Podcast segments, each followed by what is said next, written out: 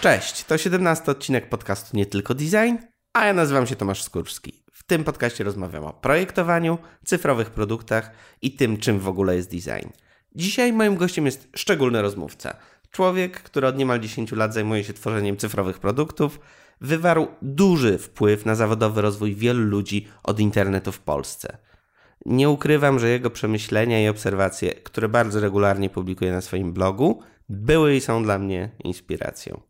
Tomasz Bienias, bo o nim mowa, wieloletni dyrektor rozwoju produktów i technologii w Agorze, autor bloga tbblogs.pl jest dzisiaj moim gościem.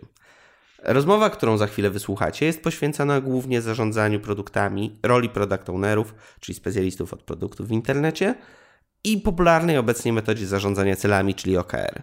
Cała rozmowa jest dość specjalistyczna, ale bardzo, bardzo ciekawa. Pełen jej zapis, rozmowy i notatki dostępne są tradycyjnie na stronie nie tylko.design ukośnik 017. A teraz nie przedłużając, miłego słuchania. Cześć Tomku, czy możesz opowiedzieć naszym słuchaczom, kim jesteś i czym się zajmujesz? A jak się nazywam, też mam powiedzieć?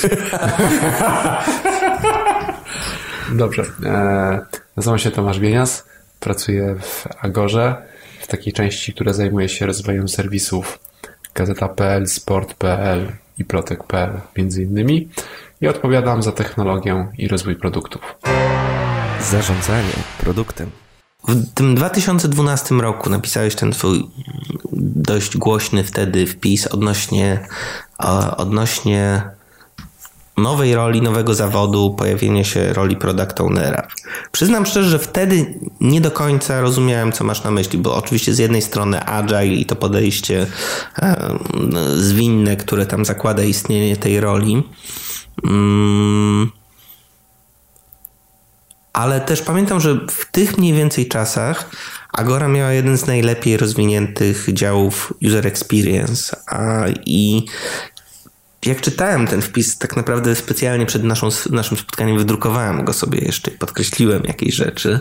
Pokaż. nie pamiętam, co tam pisałem, chociaż e, całkiem niedawno zerkałem, e, żeby nie napisać drugi raz tego samego.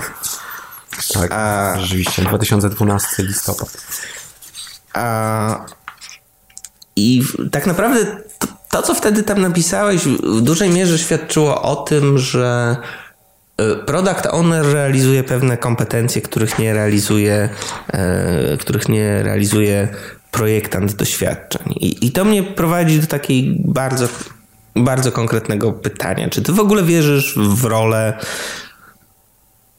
projektanta doświadczeń, osoby, która się zajmuje projektowaniem doświadczeń dla użytkowników, nie w rozumieniu interfej, interfejsowym, bo jest zrozumiałe, że jest potrzebna rola kogoś, kto zajmuje się jakimś rysowaniem i jakimś wizualizowaniem, e, wizualizowaniem mm, pewnych rozwiązań czy pewnych koncepcji, być może bardziej analityczno-biznesowej roli. E, natomiast no, czy ty w ogóle wierzysz w coś takiego, co się nazywa user experience, mówiąc wprost? Ja jakoś na poziomie y, meta nie, nie, nie, nie myślę o tym y, specjalnie. Znaczy, nie myślę kategoriami, czy ja wierzę w jakieś role. Jak ktoś wykonuje y, jakiś zawód, wykonuje jakąś pracę dobrze i rozumie, z czego się składa jego zadanie i w danym miejscu jest dużo do zrobienia w tym temacie, to jakby chętnie z nim pracuję po prostu, bo to jest też jakaś rozmowa, co jest do zrobienia. E, tutaj chyba różnica główna polegała na tym, że produkt owner e, to jest ktoś taki, kto siedzi w produkcie i go doskonale zna. A ten kontrast, e, w którym mówiliśmy o nieco może mniejszej roli projektanta doświadczeń, wynikał z takiego podejścia do skoku, że on wchodzi w projekt, yy, robi coś z tym yy, produktem, coś tam dla niego pro, projektuje, coś proponuje, dostarcza jakichś y, przemyśleń, rozwiązań, y, propozycji, nawet robi testy z użytkownikami i całą masę innych fajnych rzeczy i potem się żegnamy. I go nie ma, a produkt działa a tak naprawdę y, wdrożenia są walidacją życie, walidacją, sprawdzeniem tego wszystkiego, życie produktu, rozwój produktu. To są wszystko ciekawe, to są wszystko rzeczy, które pokazują, jak tak naprawdę tą pracę wykonaliśmy. I mm, dlatego rola produkt ownera jest y, nieco bardziej interesująca, ale projektanci doświadczeń, jakich y, y, fajnie nazywasz, są oczywiście potrzebni, jeśli się dogadamy i robią dokładnie to, co potrafią najlepiej i potrafią tu dostarczyć konkretnej wartości w dobrym czasie. Okej. Okay. E, e, to, to znaczy, tak jak, jak, jak sobie myślę też o tym poziomie meta, to a, wyciągnąłem z twojej odpowiedzi tyle, że a, product owner po części odpowiada za stawianie jakichś hipotez związanych z produktem, a e, projektant może odpowiadać za ich taką fizyczną, manualną realizację. To jest e, trochę Oczywiście, że to jest głębsze. Tutaj bardzo dużego znaczy, uproszczenia do, dokonałem. Jakby ja bym, ja bym, te uproszczenia są w porządku, tylko jakbym miał upraszczać, to yy, product owner yy, tu ta walidacja się pojawia i to oczywiście jest fajne, bo warto takie rzeczy robić i to jest kawałek pracy, ale jakbyśmy się tak zastanawiali nad tym, yy, co, czego tak naprawdę on dostarcza, no to on dostarcza jakichś wyników konkretnych produktu i to jest jego odpowiedzialność. Jego odpowiedzialność jest taka, żeby określone rzeczy, które są potrzebne w biznesie, żeby one rosły w produkcie. To walidacja jest tylko narzędziem. Okej. Okay, uh...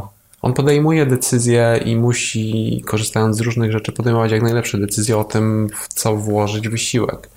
I yy, żeby to były lepsze decyzje, żeby były bardziej efektywne, powinien znać użytkowników, powinien y, potrafić dobrze wnioskować z rozmowy z nimi, co zmieni w pożądanym kierunku sytuację produktu i powinien być skutecznym w pracy z zespołem nad y, wdrażaniem takich zmian, które pozwolą jakieś, osiągnięcie jakichś celów.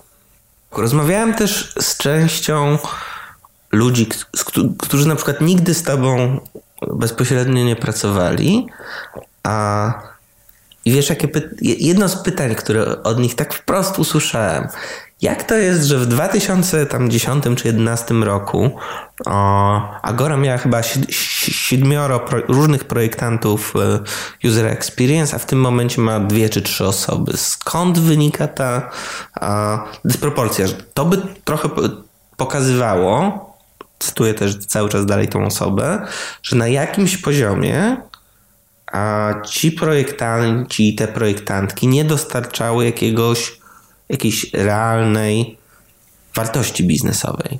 Albo być może, że ta właśnie waga e, pokazuje, że wartość inną można osiągnąć w innym miejscu, w innej roli.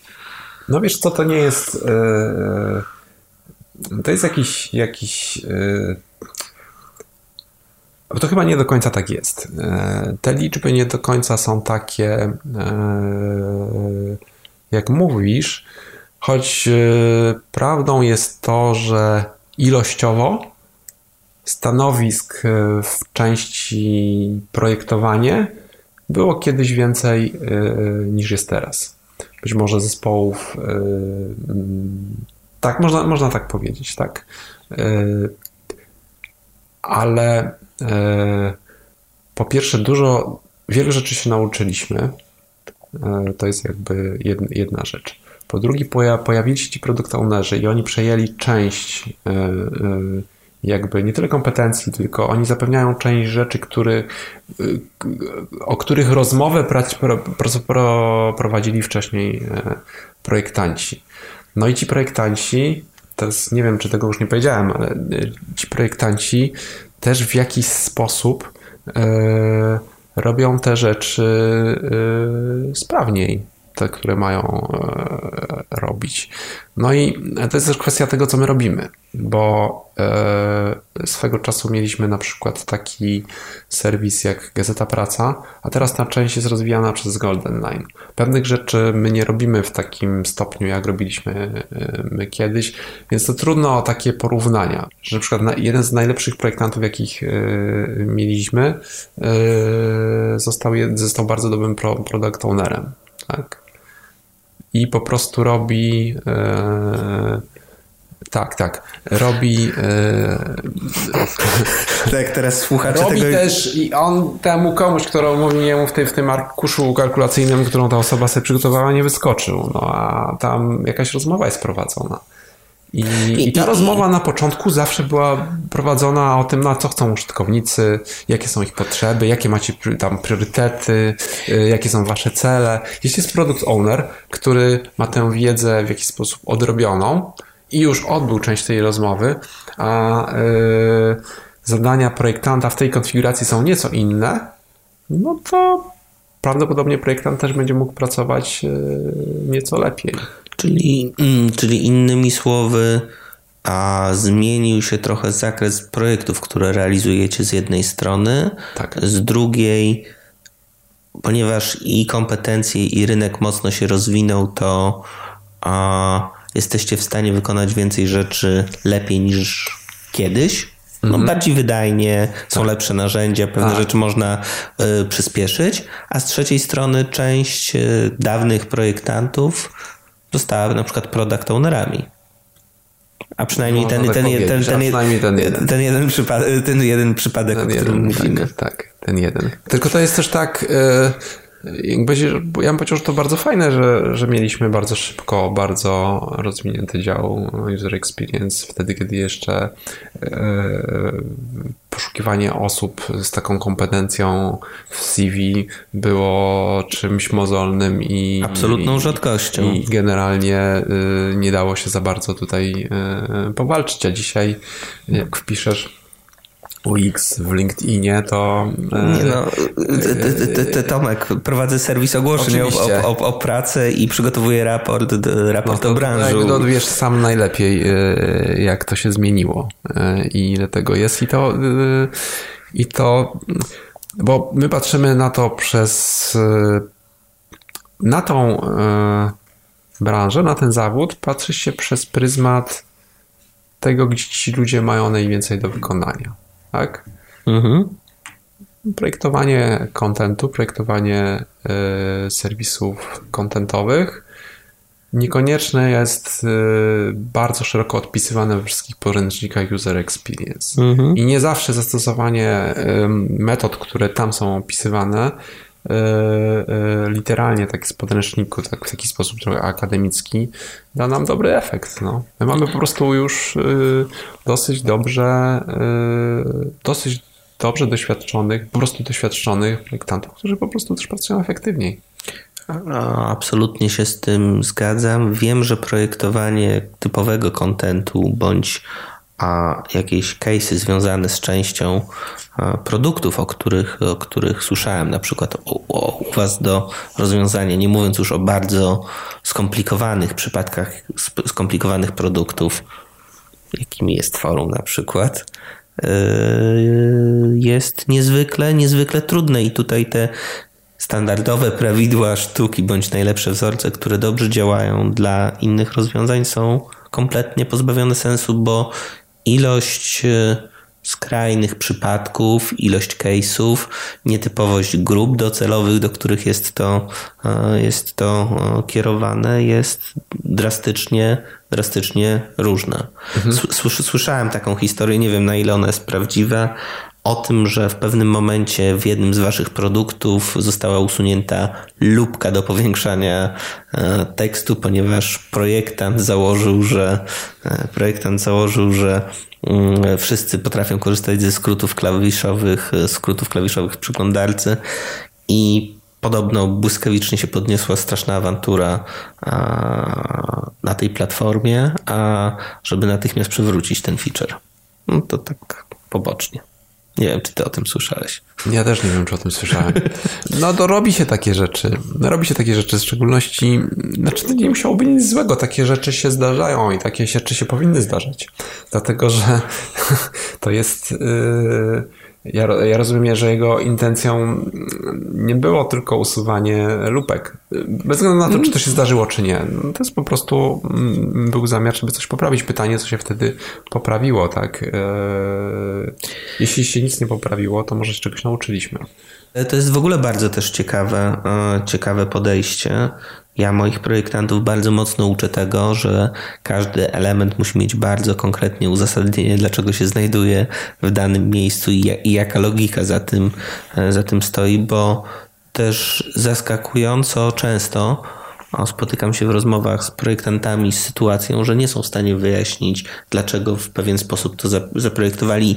I to nie wynika z ich intuicji czy z zastosowania jakichś dobrych wzorców, tylko po prostu maźnięcia czegoś, a nie przemyślenia tego, co, co chcą zrobić. No tak, to są te takie moje ulubione detale, bo to jednak. Yy serwisy składają się z detali i o każdym trzeba coś wiedzieć, tak? Jeśli on nie pełni sensownie jakiejś funkcji, to rzeczywiście może go nie powinno w ogóle być w naszym myśleniu, bo szkoda czasu yy, i miejsce, szkoda miejsce, kosztów. Miejsca kilobajtów I utrzymywania. Z tym, że, z tym, że, z tym, że to jest też tak, że mm, z tym usuwaniem to raczej nie można yy, przesadzać, dlatego że yy, to jest takie podejście ilościowe, nie klikają, to, e, to usuńmy.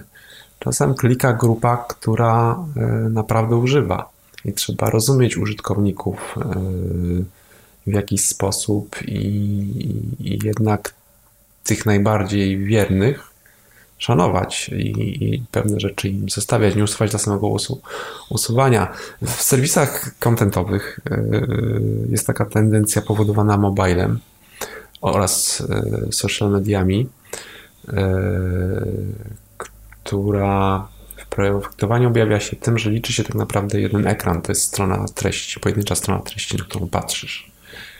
W związku z tym wszystko, co jest wokół, e, w zasadzie nie istnieje.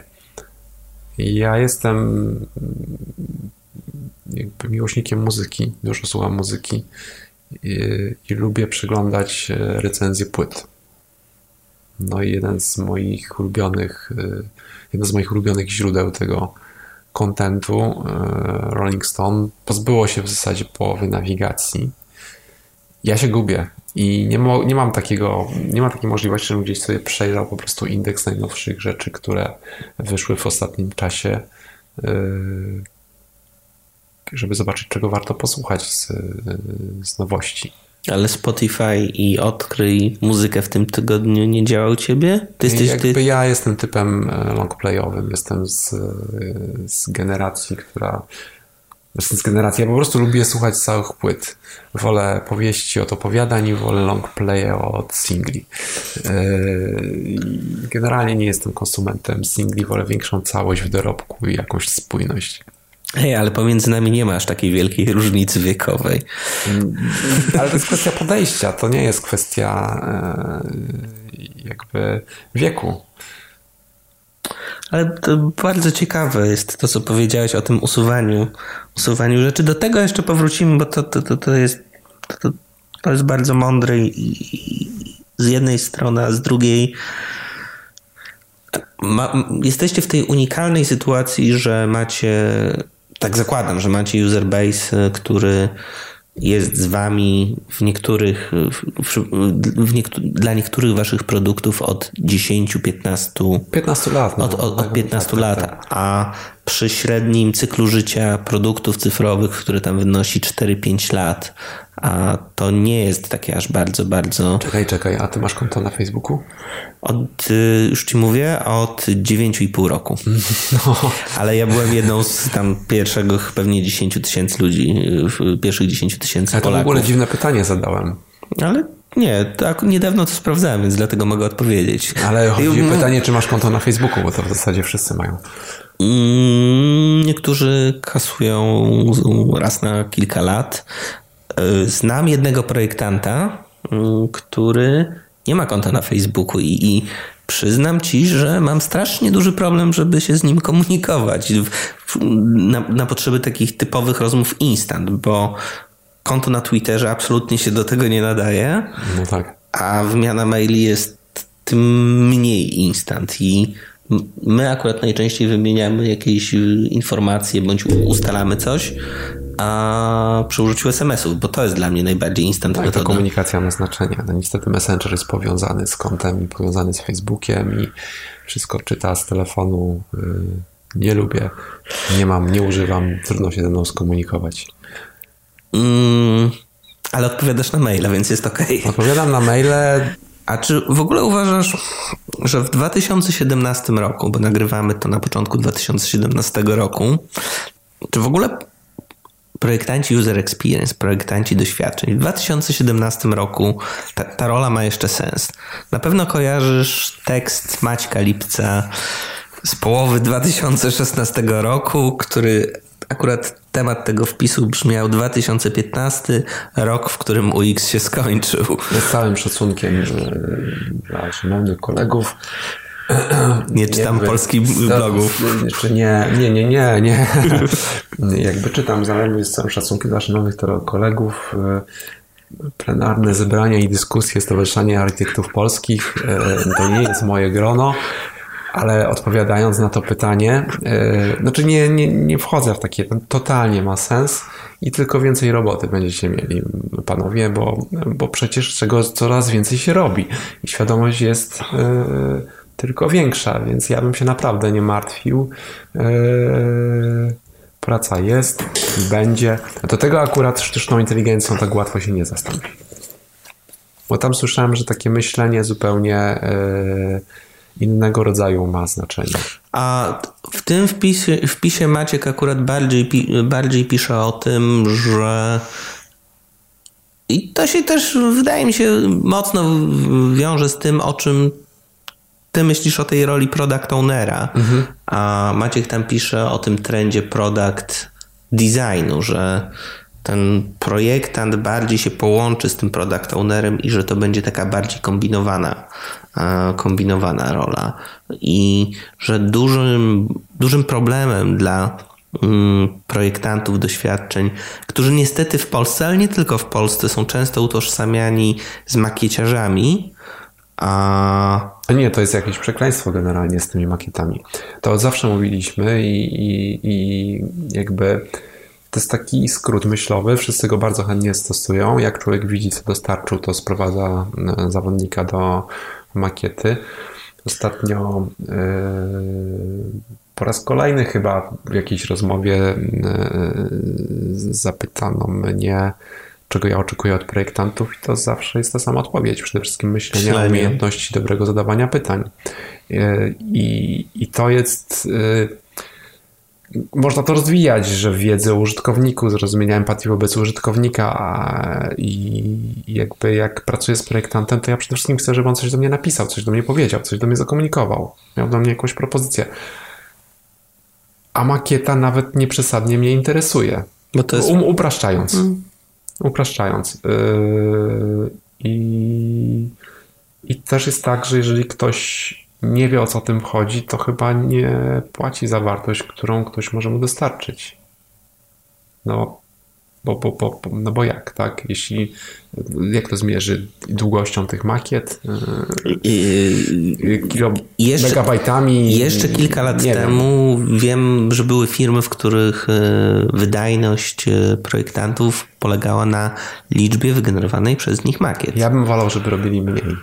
Ale lepiej i generalnie, żeby myśleli. Ja, ja, i- To, tak, to jest jakby, żeby, żeby, żeby, żeby uczestniczyli w dyskusji, żeby sprawdzali, testowali i jakoś byli maksymalnie efektywni w tym. Yy, Jak już zaczynasz rysować, yy, to znaczy, że już tak naprawdę wszystko wiesz. Znaczy, tak rysować już naprawdę tę mankietę, tak? a, Albo a, a, aku, akurat mnie do tego nie musisz przekon- przekonywać, bo ja uważam, że ten etap modelowania, myślenia o produkcie, e, zastanawiania się, co ten produkt realnie ma robić, jakie realne problemy ma rozwiązywać, to jest jeden z naj, najważniejszych, żeby nie powiedzieć krytyczny etap rozwoju produktu. Ta wczesna faza pomiędzy jakimś tym mniej lub bardziej istniejącym etapem strategii, a pomiędzy wyprodukowaniem tego, co ma iść do developmentu. Jest też taki, jest też taki model, w którym ktoś, yy, no bo w którym ktoś robi coś, bo wtedy czuje, że pracuje. E, W sensie robi tą makietę, robi rysunek, robi szkic próbuję zobaczyć, jak to wygląda, jak to wygląda. To jest takie mm, z jednej strony dobre usprawiedliwienie, z drugiej yy, może powodować nieefektywność, bo człowiek siedzi nad tymi makietami, robi te rzeczy, na których próbuje myśleć tak naprawdę. Ale to jest myślenie I, rozwiązaniem, a nie, a a nie problemem. I, tak, ale czasem, czasem trzeba coś zbudować, żeby zobaczyć, jak to działa, żeby zobaczyć, czy to jest to, czy to się tak da zrobić, czy to się da sprawdzić. Tak, jak, yy, to jest tak z tym pisaniem prawdziwych tekstów. Ja próbuję rozwiązać jakiś problem, muszę, muszę użyć do niego prawdziwych tekstów i muszę zobaczyć, jak te teksty yy, będą, będą się sprawdzać i czy to w ogóle szans, ma szansę za, za, za, zapracować. Czy to ma szansę zapracować. Ale to jakby, ja mówię o takim co innego jest próbować coś zbudować, co innego e, e, oddawać się w pracy produktu, produkcji high-endowych albo prawie high-endowych wariantów kolejnych rozwiązania. E, zamiast sprowokować nawet dyskusję i bardzo szybko, kiedy niewiele tak naprawdę kosztów włożyliśmy w malowanie, jeszcze się nie przyzwyczailiśmy do rozwiązania, czy do jednego z pomysłów na rozwiązanie, poddać go krytyce. A temat w ogóle high-endowych high prototypów high fidelity bądź wireframe'ów, tam już o dużym poziomie szczegółowości. Swoją drogą język polski pod tym względem jest absolutnie, absolutnie dramatyczny. Na ile często się zdarzało, zdarzały konflikty pomiędzy projektantami, a pomiędzy programistami? Nie mam pojęcia, nie prowadzę statystyk. Naprawdę, bo to jakby jakby to wymaga to dojrzałości jest, nie, nie, i ego. To, nie, nie, to jest jakby... To trzeba sobie zadać pytanie, czy konflikt to jest coś dobrego, czy to jest coś złego i o jakim konflikcie my tu mówimy. Bo e, z jednej strony można by powiedzieć, że e, nie, nie, nie, u nas bardzo rzadko, bo ludzie się lubią i tak dalej, i tak dalej. A z drugiej strony, jak jest jakaś rozmowa, jak jest umownie dobry konflikt, to znaczy, że ktoś ma jakieś zdanie, że, e, że, że komuś na czymś zależy. To nie powinien być taki konflikt, e, weź się ty człowieku do roboty, tylko e, dlaczego tak to powinno być? Ktoś ma jakąś propozycję, kontropozycję, dyskusja, jest próba zrozumienia. Taki dobry konflikt, to ja bym chciał, żeby się zdarzały. A ten drugi, no to jakby, no wiesz, no to, to zawsze trzeba rozmawiać wtedy z ludźmi, tak nie pracujemy, tak? A wiesz co, jak ja myślę, jak ja myślę o, o tych konfliktach, z którymi, nie wiem, ja zawodowo miałem do czynienia, bądź e, wiesz, no, w, w kuluarach tych różnych konferencji też rozmawiamy o tego no. typu problemach. Mm, to często jest tak, że a, to jest oddawanie jakiegoś terytorium albo oddawanie jakiejś części kompetencji, które e, się znajdowały w obszarze front-end developmentu na przykład, albo które, że to jest od, od, oddawanie jakiejś części twór, twór, twórczej pracy jednego z działów i wkraczanie na cudze terytoria. No ale to trzeba sobie poradzić z tym, jeśli takie sytuacje są. Hmm, jakoś porozmawiać z ludźmi, żeby normalnie pracowali, tak? No bo to jednak e, jedna i druga strona dostaje pieniądze za wykonywanie określonej pracy. To tak jakby y, szarpanie się tutaj o terytorium nie jest naprawdę wskazane. I pokój na świecie. Kilka osób pytało się mnie i prosiło mnie, żebym zadał to pytanie.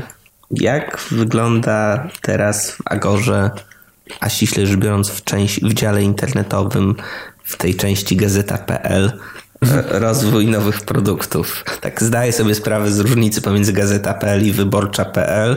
Mniej więcej orientuję się, że mm, to ma po części osobne centra kompetencyjne. Nie, dobra, nie chcę wchodzić w ten temat. Jest osobny development, mhm. tak. Jak wygląda mm, rozwój produktów w gazeta.pl? No, bardzo interesująco. Ale to, to, to, rozwiązuje sprawę. Czy, e, no bo to jest takie pytanie. Mm, Wiesz co, chodzi mi, bo powiem ci o co mi, może... może Jak wygląda? O, o, o, nie, o co mi chodzi głębiej. Mm. Bo to wiesz, wiesz, no rozumiesz, można powiedzieć, nieźle wygląda. Nie, nie narzekam. Jest, jestem zadowolony. Nie, tak naprawdę, no to tak można y, sobie żartować, ale du, dużą zmianę tutaj robimy i jakby trzymając się tego pytania, można powiedzieć, że wygląda w jednym miejscu trochę lepiej, w innym trochę gorzej, ale generalnie e, idziemy w jakąś bardzo konkretną stronę i coraz, coraz szybciej na tej drodze e, e, idziemy. Idziemy w konkretnie stronę zespołów produktowych, w takim podejściu, które mm, wydaje się najlepszym z możliwych, gdzie jest jakoś terytorium podzielone na obszary własnościowe, każdy wie za co odpowiada i każdy czuje jakąś odpowiedzialność za rozwój e, tej konkretnej e, rzeczy. Mamy dobrze działający rozwój, zespół rozwijający stronę główną, e, mamy świetny zespół sportu, zespół aplikacji. Przede wszystkim wszystko się toczy wokół tego, że, że ludzie są podzieleni, podzieleni na jakieś zespoły i te zespoły mają w każdym kwartale konkretnie określone cele. I te cele yy, biorą się z jakichś powiedzmy wcześniejszych roz, rozmów, jakichś wcześniejszych ustaleń, jest stosowana jakaś ciągłość i e, one opisują w jakiś sposób to, co powinno zostać zrobione, tylko tam nie jest napisane, co, co będzie zrobione w precyzyjnie, nie zawsze. E, jak, jakie, jakie, jakie rzeczy mamy z, zrealizować, to jakby trudno powiedzieć. Co jest ważne w danym okresie, one to, one to opisują. O OKR chcę Ci zadać pytanie nieco osobno. No tak, tylko że to jest powiązane, mm. więc jakby mm -hmm. zadawaj pytania też osobno, ale nie, nie, nie, nie no, bądź, jasne. to jest, to jest ważny, ważny, ważny element, przy czym ważniejsze jest to, są zespoły w jakiś sposób przypisanych do produktów. Sport.pl jest na przykład takim produktem e, i ma zespół, który w jakiś sposób jest autonomiczny. Czy, czy, czy to wasza taka nazwa na to to są redakcje? Nie, nie, nie, nie, nie. nie. To nie, no redakcje to są redakcje. Redakcja to od lat wiadomo co to jest, tam się pisze artykuły. Mhm. E, I różne inne rzeczy tworzy również w internecie, ale generalnie to ja mówię o takich zespołach, które potrafią E, zbudować, e, zmienić, e, wdrożyć. No takich zespołach, w których między innymi mm. programiści się znajdują. I częścią tego zespołu, każdy zespół ma w sobie projektanta, Czyli to jest taki trochę model design sprintowy? Nie, bo design sprint jest jakby czymś hmm. innym. Można obok tego zrobić sobie design mhm. sprint hmm. i wtedy trzeba wyjąć kilka ludzi na jakiś czas i mogą sobie tam posprintować. E, zupełnie jakby... No to będę, ja, ja nie wierzę w takie podejście w bardziej, bardziej większych organizacjach. Nie, nie, nie do końca wierzę, że to może się sprawdzać, zwłaszcza przy utrzymaniu jakichś produktów. Wiesz co, jakby nie, nie będę tutaj wytaczał jakichś e, działów w obronie, bo jakby e, ja generalnie wierzę w maratony bardziej niż w sprinty. Nie dlatego, żeby miał biegać, ale e, te maratony, natomiast to jest long term. To jest generalnie rozwój produktów, to jest long term. Trzeba wiedzieć, coś będzie jakby trzeba mieć jakiś pomysł dłuż, dłuż, dłuższą niż, niż, niż na sprint wizję, znajomość produktu i i do tej znajomości też jest potrzebny w jakiś sposób stały zespół. I ten projektant, który jest tam przypisany na stałe, dobrze się tego e, produktu może nauczyć. Może przy kolejnych rozmowach z użytkownikami poznać e, ich potrzeby, przy kolejnych ankietach. E, inaczej odpowiadając na to pytanie, jest tak, że mamy zespoły produktowe, one bezpośrednio zajmują się rozwojem produktów, które do nich należą i ciągle to poprawiamy. I w ramach tych zespołów są zarówno przedstawiciele tej części biznesowej, jak rozumiem, produktowej. Modelowo jest tak, mhm. że produkt, y, że zespół produktowy składa się z product ownera i innych ludzi, którzy realizują rozwój. I on bezpośrednio, ten product owner, jest tam reprezentantem biznesu. Mhm taki jest y, modelowy.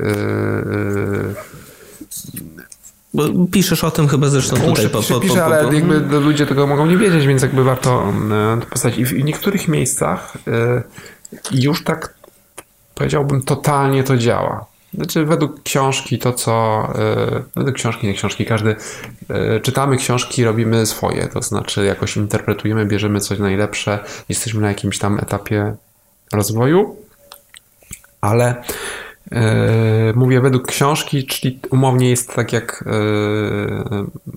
w zasadzie powinno być, albo tak, jak najlepiej to, to działa. Bo to, co działa, to jest autonomia tutaj, ludzie razem pracujący, którzy mogą zrobić pewne rzeczy sami, sami w sensie bez pytania o zgodę,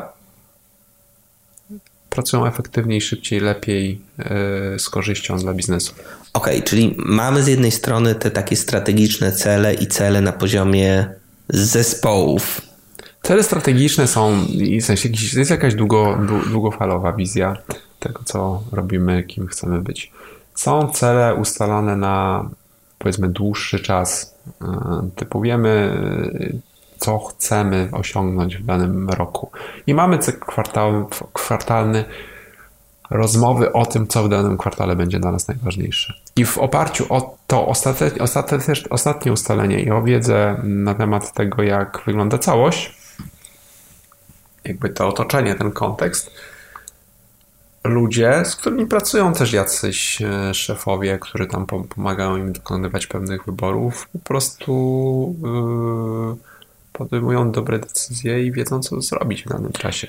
A jak to wygląda od strony takiego typowego budżet, budżetowania?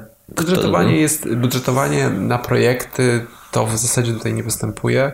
Budżetowanie no to jest w takim, w takim sensie, że jest taki moment, kiedy my yy, decydujemy, jak duże te rozmiary tych zespołów będą i czym one się będą zajmowały w tym roku. I to się zmienia relatywnie rzadko. Czyli, czyli to jest bardziej w sensie bu, bu, bu, czyli to jest budżetowanie bardziej na poziomie zespołów, a nie na poziomie nie na poziomie projektów, bardziej na poziomie zespołów. Tak. To, to, to jest bardzo ciekawa e, znaczy nie wiem, czy to jest ciekawe, to jest interesująca informacja, bo zastanawiam się, zastanawiałem się, na ile mierzycie, e, na ile mierzycie po prostu wydajność e, bądź koszty wdrożenia bądź implementacji jakichś konkretnych elementów, e, elementów jakichś produktów. Jeśli robimy rzeczy, z których każda ma przynieść powiedzmy korzyści, które są powyżej pewnego poziomu i robimy ich w kwartale określonym zespołem, mhm. powiedzmy kilka, to ten koszt y, jest w jakiś sposób trzymany przez rozmiar zespołu, a korzyści zwykle są wyższe, aczkolwiek y, powiem tak, w tej wersji y, historii, o której mhm. się odnosisz, już też byliśmy. I to całe mierzenie korzyści w takim układzie, że ktoś robi Excela, gdzie tam mówi, ile coś przyniesie korzyści. Że, że, że to wdrożenie tego przycisku like spowodu, tak, tak, spowoduje, tak, że tak. będzie mieli 10% więcej ruchu, a to, tak, się, to się przełoży na x kasy I z to, reklam, jak ktoś tak mówi, na przykład. Że, mhm. że, że wie, co robi, to nie wie, co mówi. Generalnie to, to, to, to, to, to, tego, to, to jest troszeczkę... Y, trzeba wiedzieć, czego się nie wie i to nie jest tak, że można bardzo precyzyjnie sobie tutaj te wszystkie rzeczy y, wy, wyliczyć. Nie wiem, może w banku można. E, I na pewno w banku się to dobrze zaraportuje. Znaczy jest nadzieja, że w banku się to dobrze zaraportuje.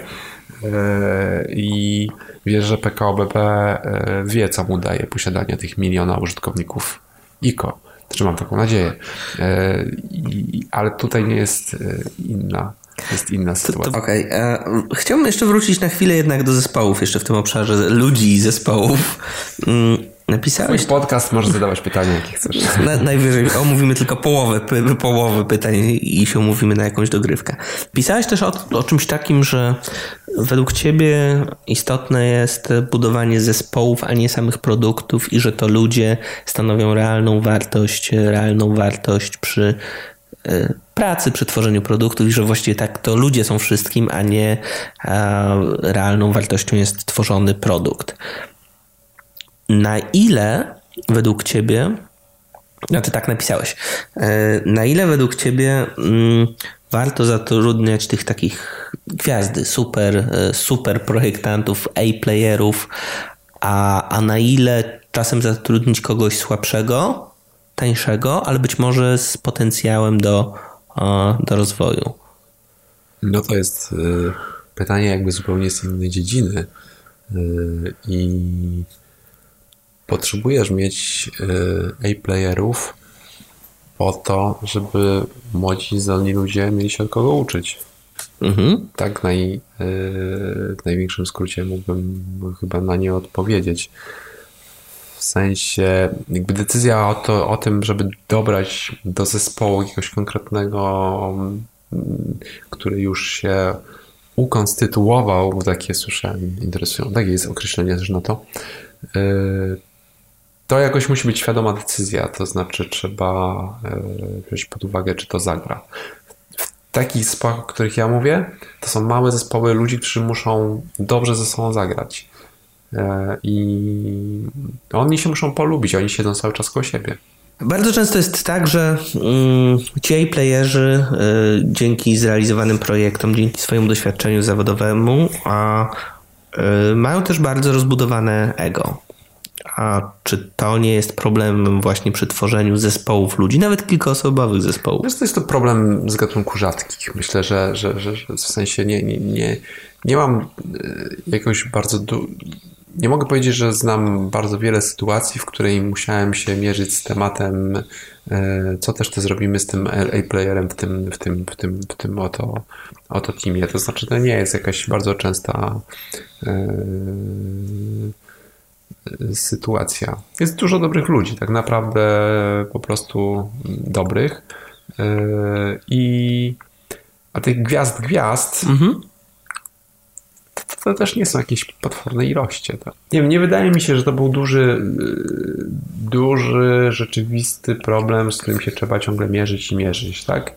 Jak jest ktoś, kto przypomina gwiazdę i chce sensownie pracować, no to tak naprawdę wartość z niego będzie wtedy, kiedy on jednak dobrze zagra z tym teamem też, tak? I ben, ben, sam, sam nie zrobi wszystkiego. I, czyli jeśli z grubsza chodzi o roz, rozwój produktu, jeszcze raz wracając do tego tematu, mm, to jest mniej lub bardziej tak, że ten zespół ludzi, wokół którego jest ten product owner, z którym siedzi produkt, product owner, tak? E, product owner. Mm, oni realizują produkty i często jest tak, że jest tam jakiś deweloper, jest tam jakiś projektant. Deweloper jest tam na pewno. Okay. To jest jednego można być pewnym. Czasem mm -hmm. nawet y, produkt owner nie przyjdzie, ale deweloper musi być, bo bez dewelopera nic nie powstanie. Y, jest projektant i ktoś policzył też, że to też nie jest tak, że ten projektant y, jest potrzebny Zawsze. cały czas, mm -hmm. więc ten projektant czasem potrafi dwa, dwa, trzy zespoły w jakiś sposób obskakiwać. Nie wiem, jak to dobrze powiedzieć. Mm -hmm. e bo zaspokoić też nie będzie dobrym słowem. Obsłużyć również nie. Dostarczyć wartość. Może współpracować z dwoma, trzema y, zespołami, realizując różne robiąc projekty. to, co robi. Mm. No i jego jak core to jest yy, developer, frontendowiec, czyli powiedzmy web developer yy, i product owner. To jest core team. I oni tam mają jakąś infrastrukturę wokół siebie i ochoczo z niej korzystają. A jeśli chodzi o same testy, quality assurance, czy macie też... Jest, są testerzy, robią testy automatyczne, robią testy funkcjonalne.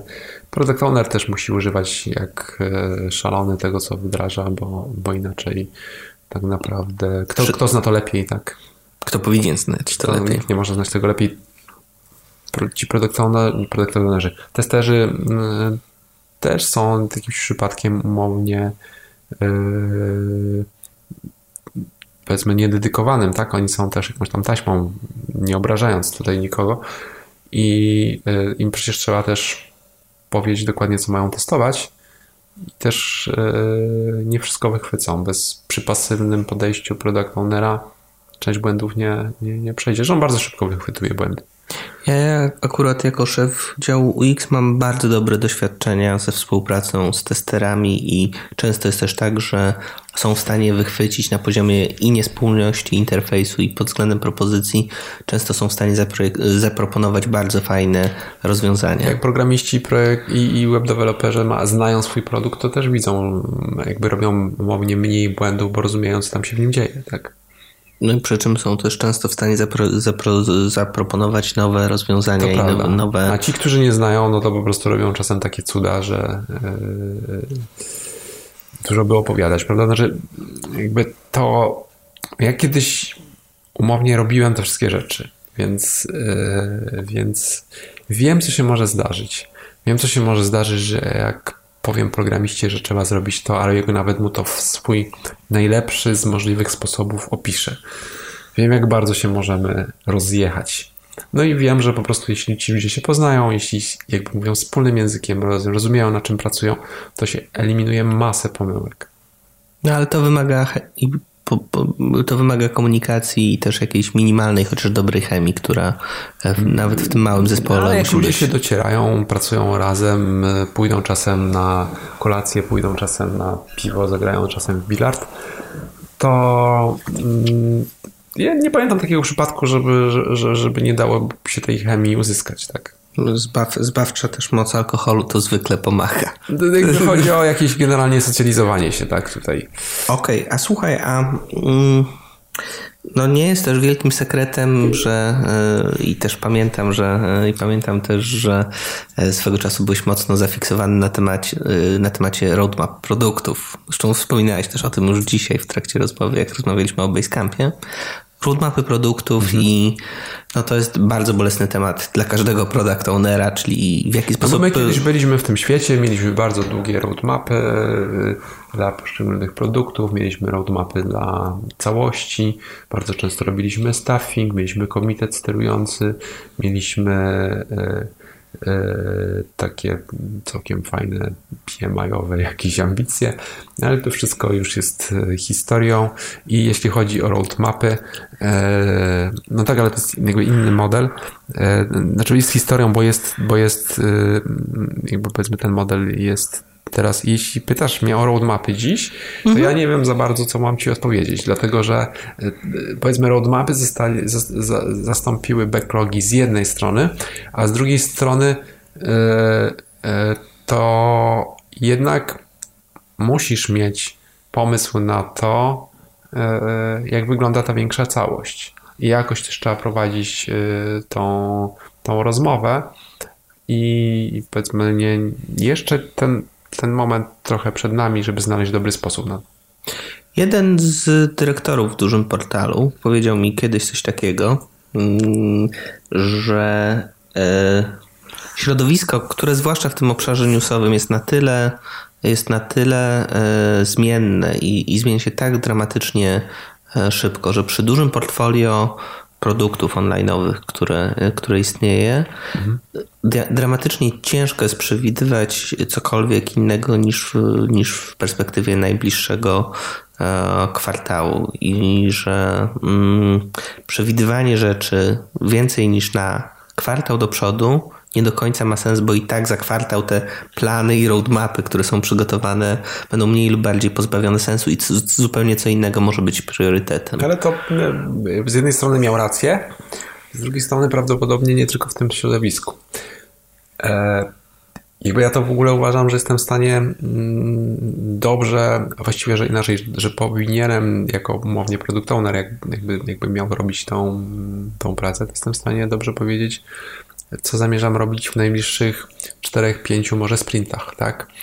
Na kwartał najbliższy rzeczywiście powinienem wiedzieć, jakie są moje najważniejsze priorytety, a, a potem to już po prostu mam za, za dużo pomysłów. To znaczy, wiem, że mam rozliczne pomysły, że mam rozliczne okazje, które będę musiał ewaluować, które będę musiał w jakiś sposób y, sobie uszeregować i jakby robię to w kółko i czas sobie idzie do przodu, a jakby ja utrzymuję ten dystans cały czas e, e, do przodu i to też jest jakby ten element, o którym e, znaczy to nigdy nie ma z tym problemu. To znaczy dziwi mnie, jak jest ktoś, kto nie ma tych pomysłów zbyt wiele. To znaczy nie chodzi o pomysły, nie ma, tych, nie ma tej listy zbyt za długiej.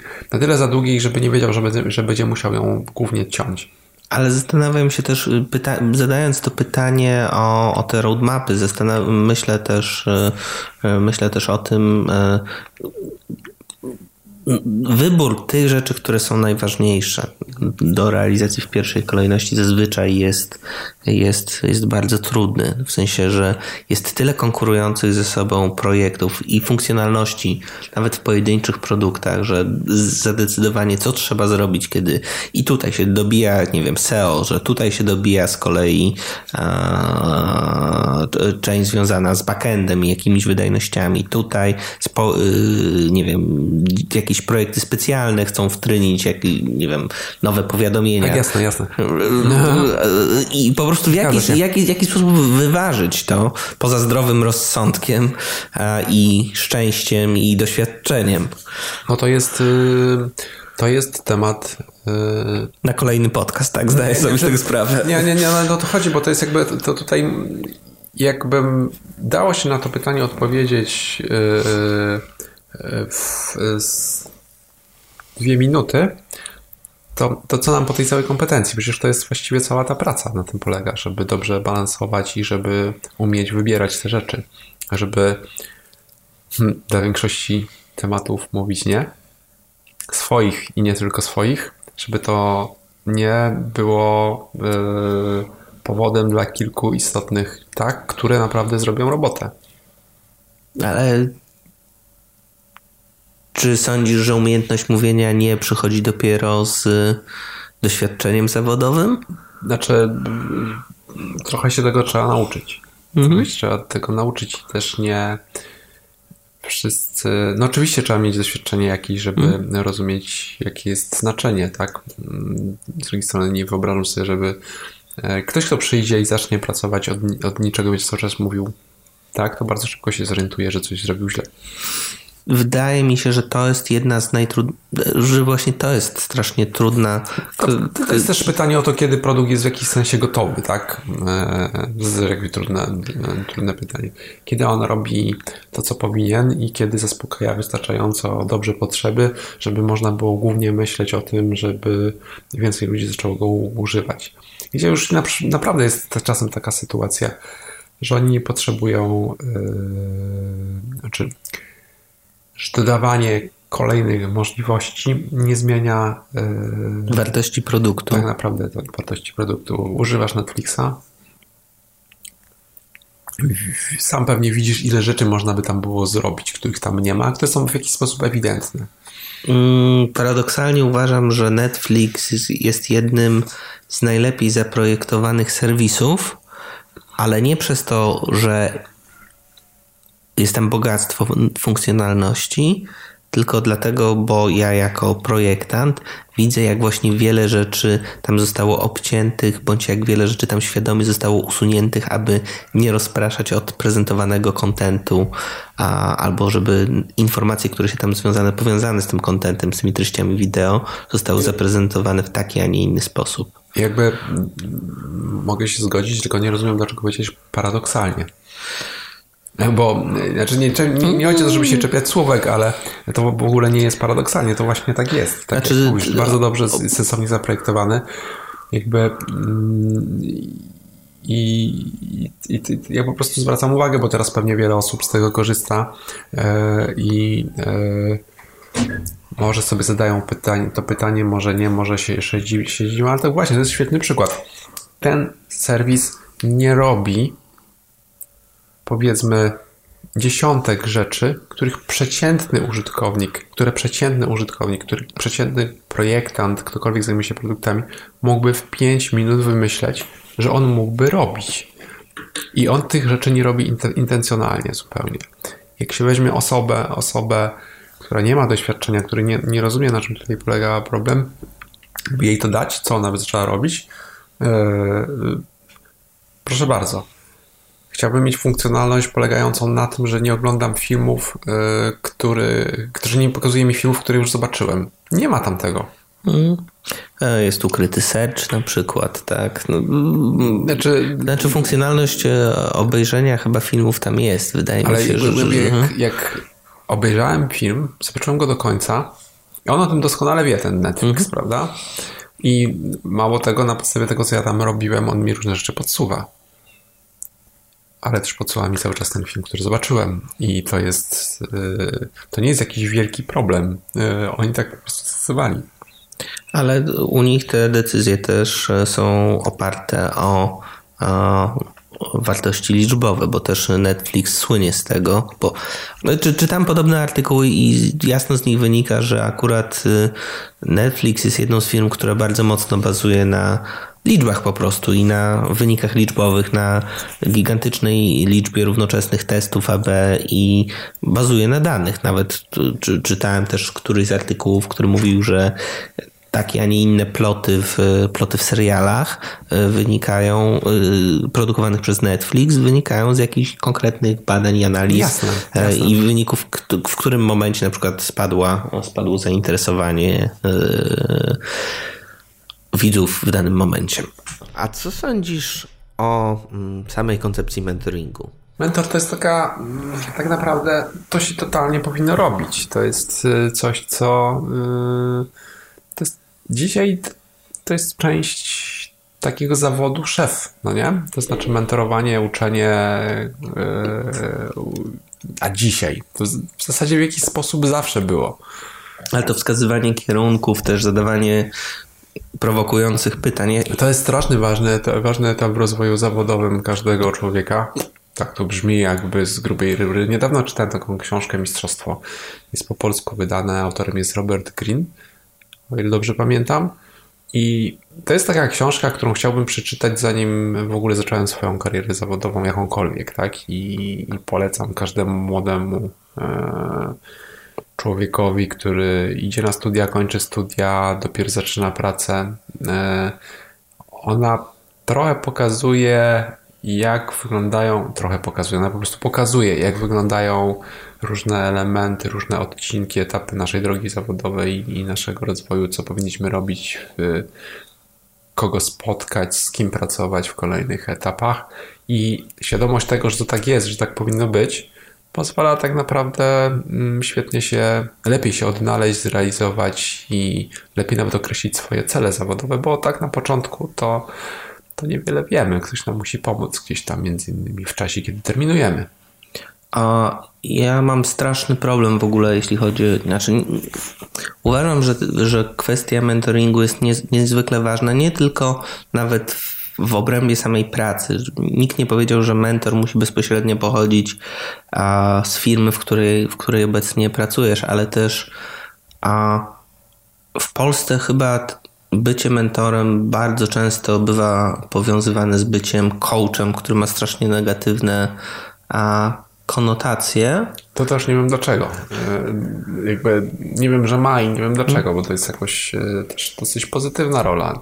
Ale bardziej chyba tutaj problematyczne jest to, że e, chyba jeszcze e, mówiąc wprost, ten kapitalizm, który się u nas buduje, jest zbyt cały czas młody, aby doceniać pewne aspekty zarządzania i pewnej kultury organizacyjnej, żeby tego typu rzeczy się ja nie wiem, czy to się, ja nie wiem, czy to się ściśle, ściśle łączy. Yy, i jakby ty, ty mówisz tam, tak, mówisz coś takiego, że to nie, nie musi być element yy, organizacji, firmy, w której jesteś, to jest nawet szerzej, może jakby w ogóle jest wartością yy, na jakimś etapie, na konkretnym etapie, naprawdę polecam tą książkę, zalinkujmy do niej, jeśli można, w jakimś opisie na jakimś etapie rozwoju y, zawodowego, żeby znaleźć sobie jakiegoś umownie nauczyciela. Ja nie mówię tego w kontekście w żaden sposób związanym y, ze sobą, tylko po prostu sam, y, sam mogę po, po przeczytaniu powiedzieć, że były takie osoby, które, które dla mnie pełniły takie, taką rolę, a potem przejmie, przejęły tę rolę jakieś inne osoby i co więcej uważam, że y, mogą to być osoby nawet takie, z którymi nie mamy bezpośredniego kontaktu, bo to może być jakiś y, autor, to może być jakaś postać, na której się wzorujemy, którą się inspirujemy po prostu. Natomiast no, wydaje mi się, że właśnie tego mentoringu ogólnie rzecz biorąc y, bardzo, bardzo brakuje. To jest układ w ogóle potrzebny w pracy i taki układ mistrz i uczeń dobrze robi. dobrze robi. Yy, obydwu stronom, nie? Obydwu stronom, ale generalnie raczej mam na myśli tych, którzy czegoś się dopiero uczą. Mam na myśli tych, którzy czegoś dopiero, dopiero uczą, żeby, żeby trzeba umieć odnaleźć się w takim modelu i wykorzystywać w danym czasie najwięcej, jak się da. OKR, Objectives and Key Results. Część internetowa Agory, e, znowuż na tyle, na ile wykonywałem research, e, ma bardzo fajnie wdrożone coś takiego, co się nazywa OKR-y.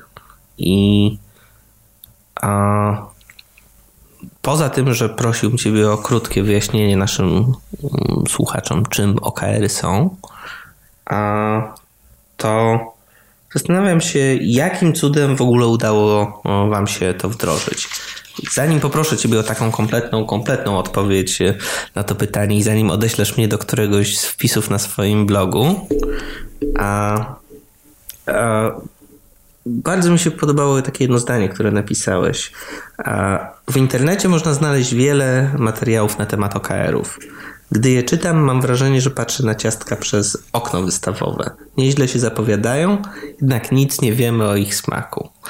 Bo jakakolwiek zmiana, jakiekolwiek wdrożenie nowej metody, nowej techniki zwykle się wierzy z dużym, wiąże z dużym oporem, e, oporem e, organizacyjnym, no i takim kłopotem na poziomie wdrożenia tego, bo filozofii, technik, metod, e, jak, jak ustalać cele jest całe mnóstwo i napisano tysiące książek na ten temat.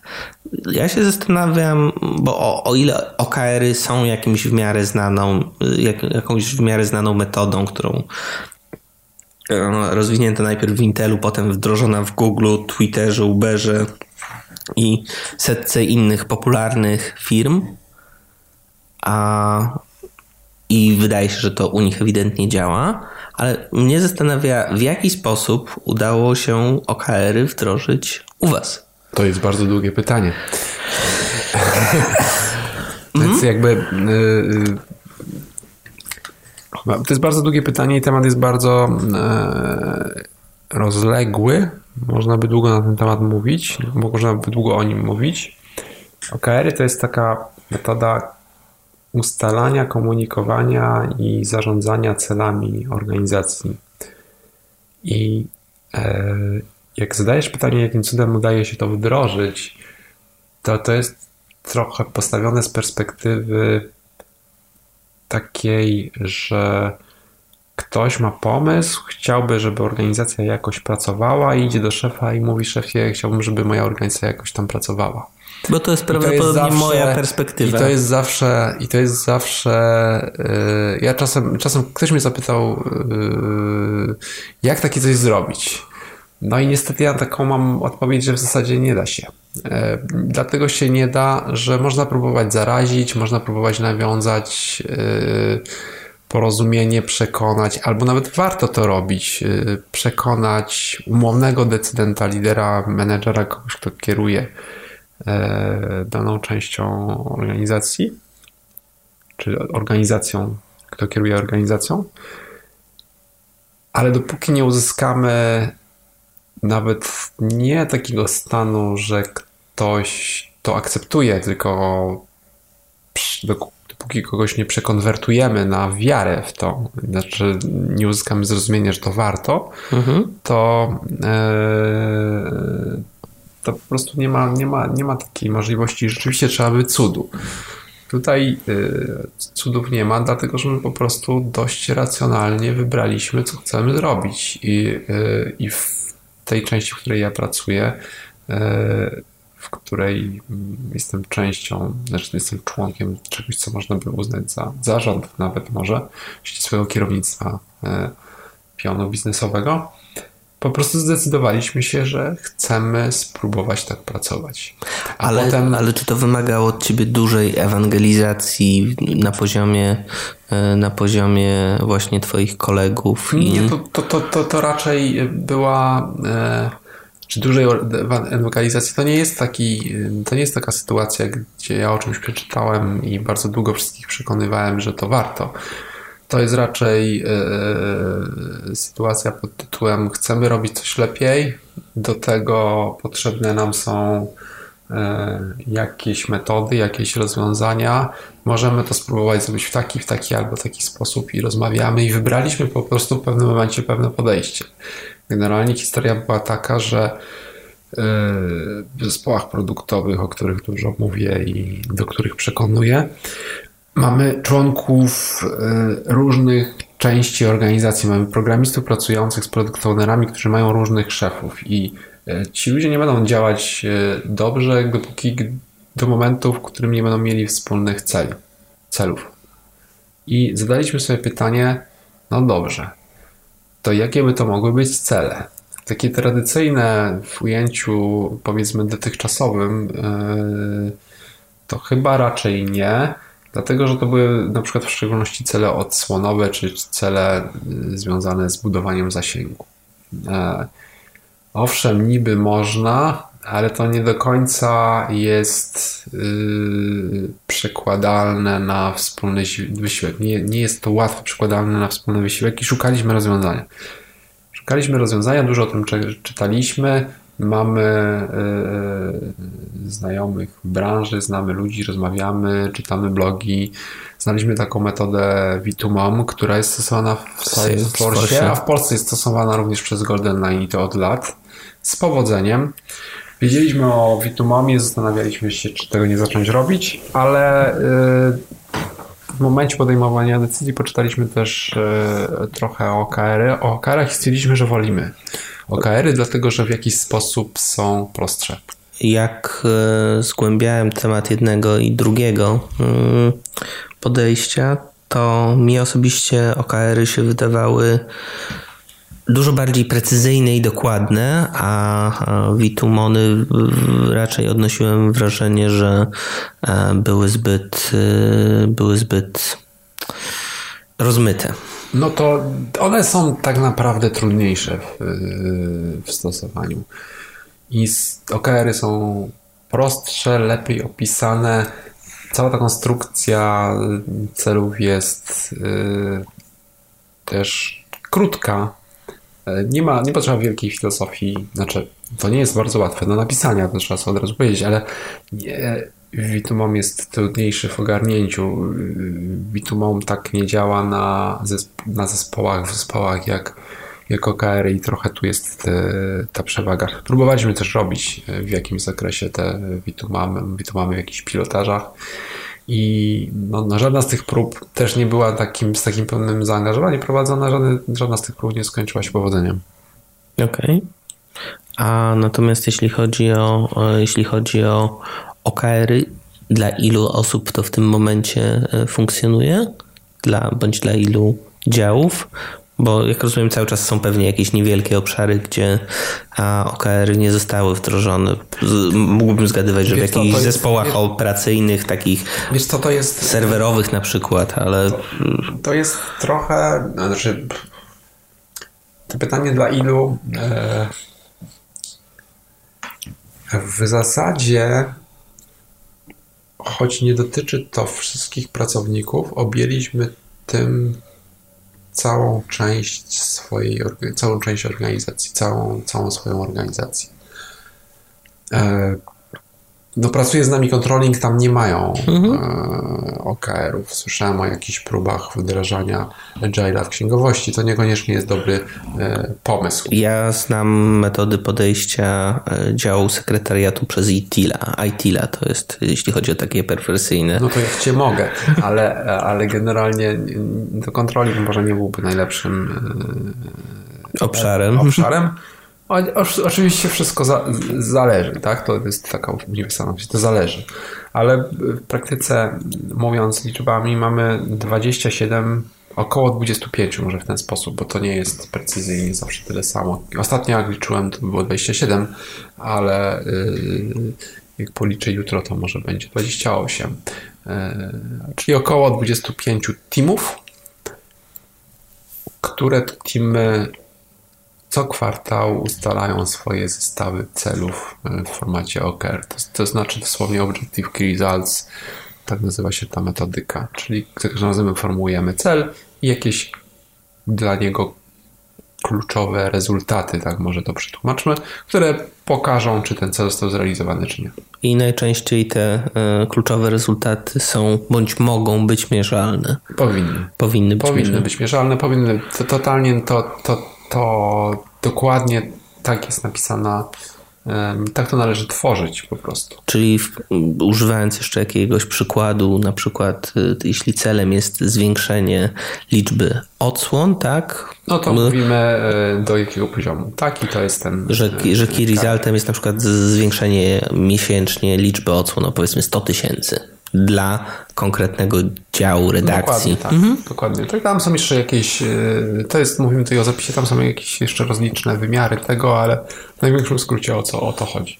A i jak się domyślam, OKR-y są mniej lub bardziej też powiązane z premiami, aby to mogło funkcjonować w Nie sposób są motyw... powiązane. Naprawdę? W ogóle nie powinny być. Dlaczego?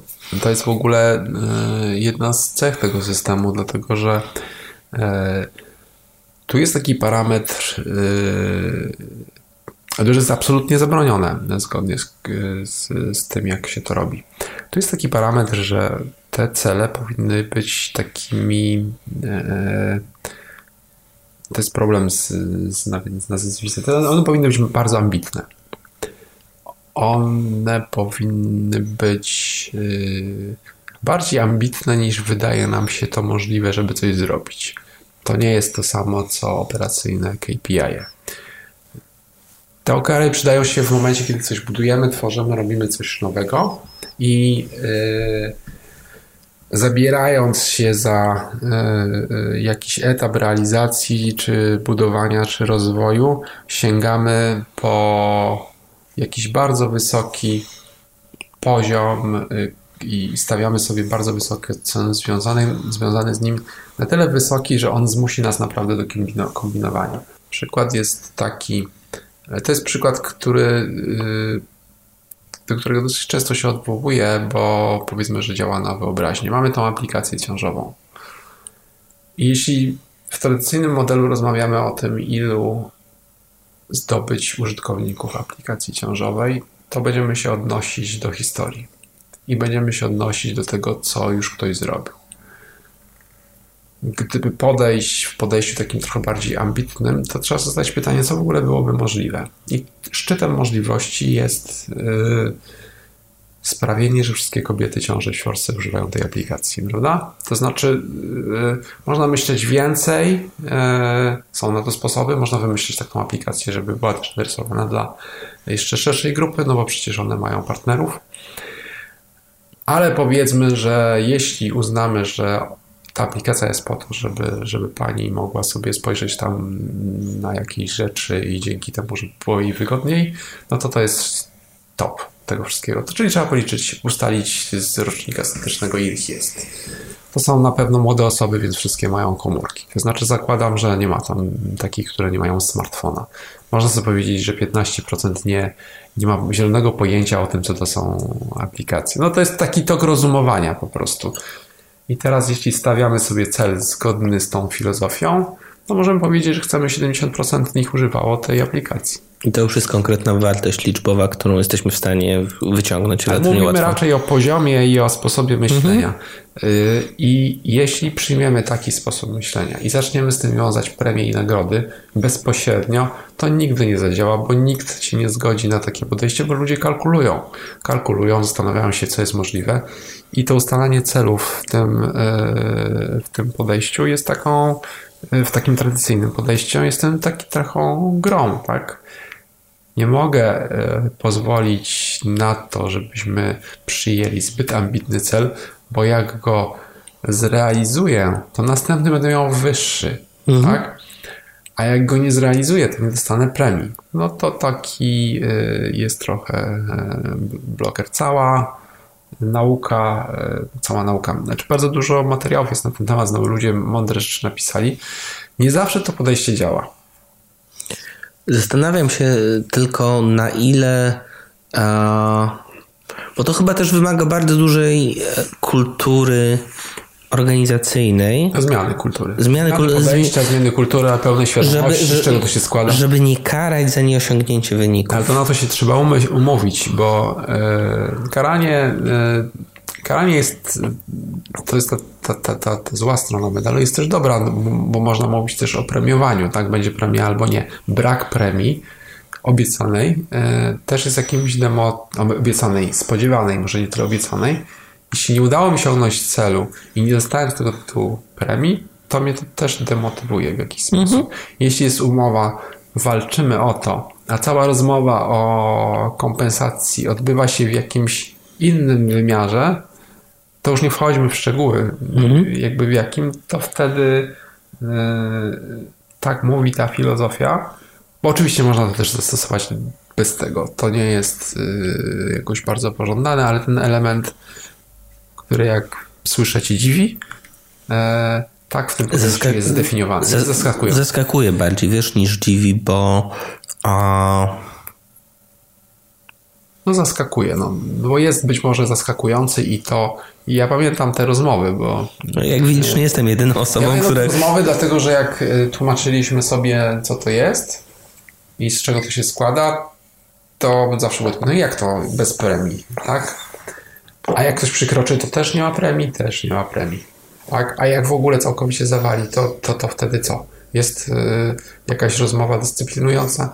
Nie, nie ma tej rozmowy dyscyplinującej. Można się zastanowić, co poszło źle. No jakby są inne metody, jakby z ludźmi się rozmawia o rozwoju. Yy, Płacimy im za wartościową pracę.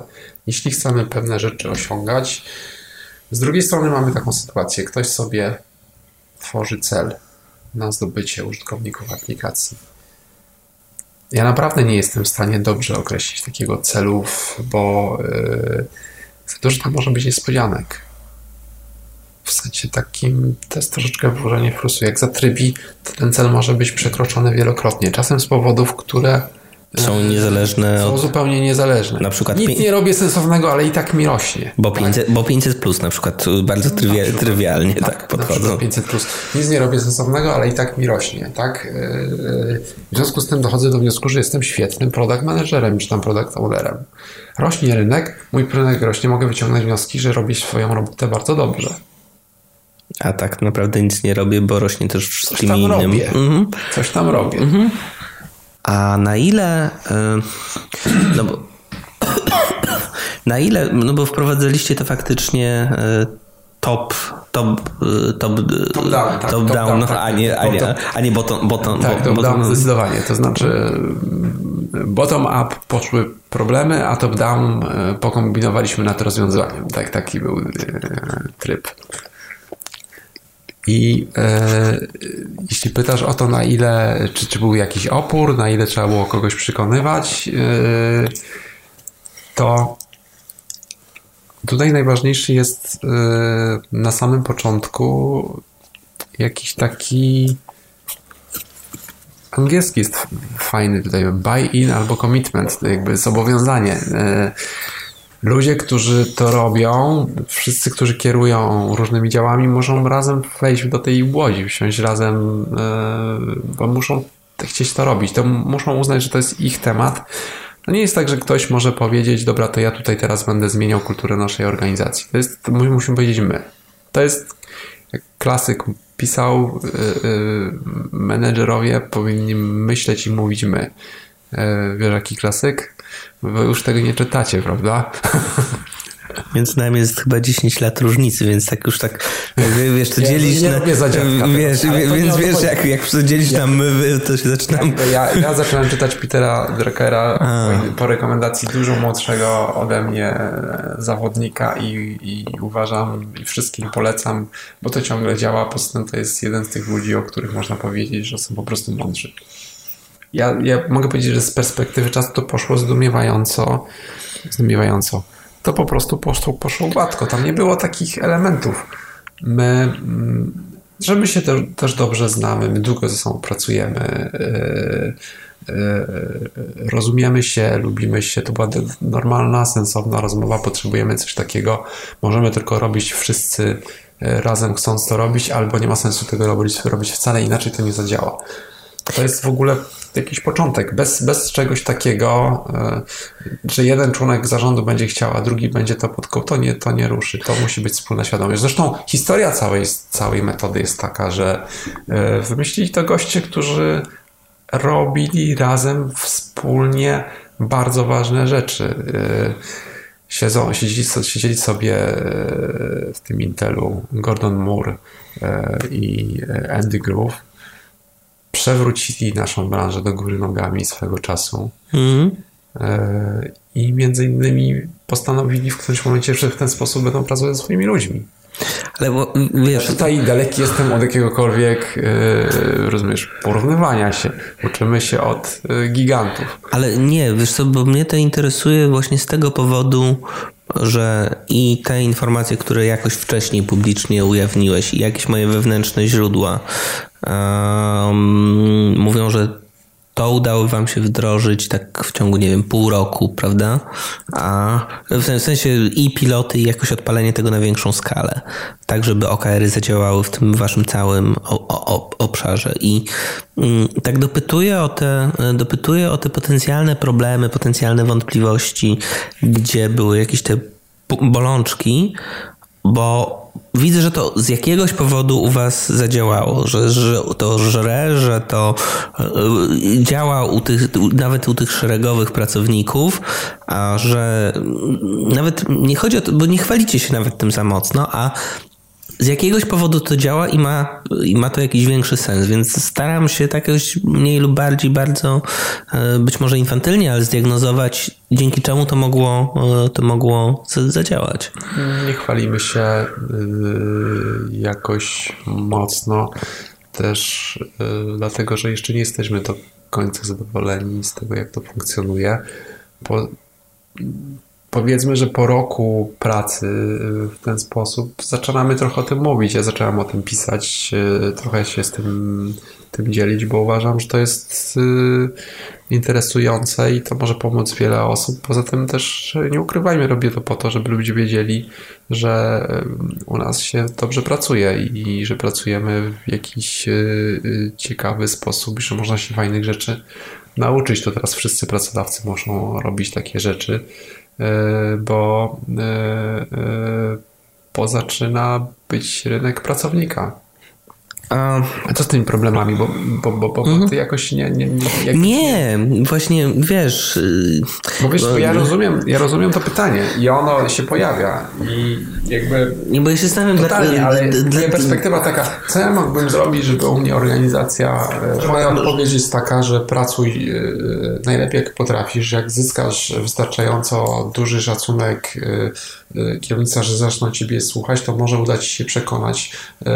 To, to, jest, to jest najważniejsze, co wydaje mi się, że powiedziałeś, że tak naprawdę, czy to musi iść z góry i że... Bo czasem takie i, pytanie jest, i, i, że, że, i, że, i, że, jak sobie wyobrażasz przekonanie e, kierownictwa, żeby to zadziałało? Ja mówię, nie wyobrażam sobie, bo jaka jest architektura tego? Architektura tego jest taka, że jesteśmy my, w sensie jesteśmy my. Architektura jest, to jest tego, tylko, że jest umowny zarząd, mhm. szczebel pośredni pomaga tym 25 zespołom, czyli nie ma jakiegoś E, wielkiego szczebla posiedla. Jeśli nawet są ludzie, którzy raportują do ścisłego kierownictwa, to oni sami czasem mają pod sobą trzy zespoły, czasem cztery, ale oni są jakby, oni wspierają ten temat, chociaż sami nic pośredniego jakby nie tworzą, czyli, czyli tak naprawdę rzecz dotyczy już generalnie tylko tych, którzy rzeczywiście wykonują coś wykonują, mhm. coś realizują, tak?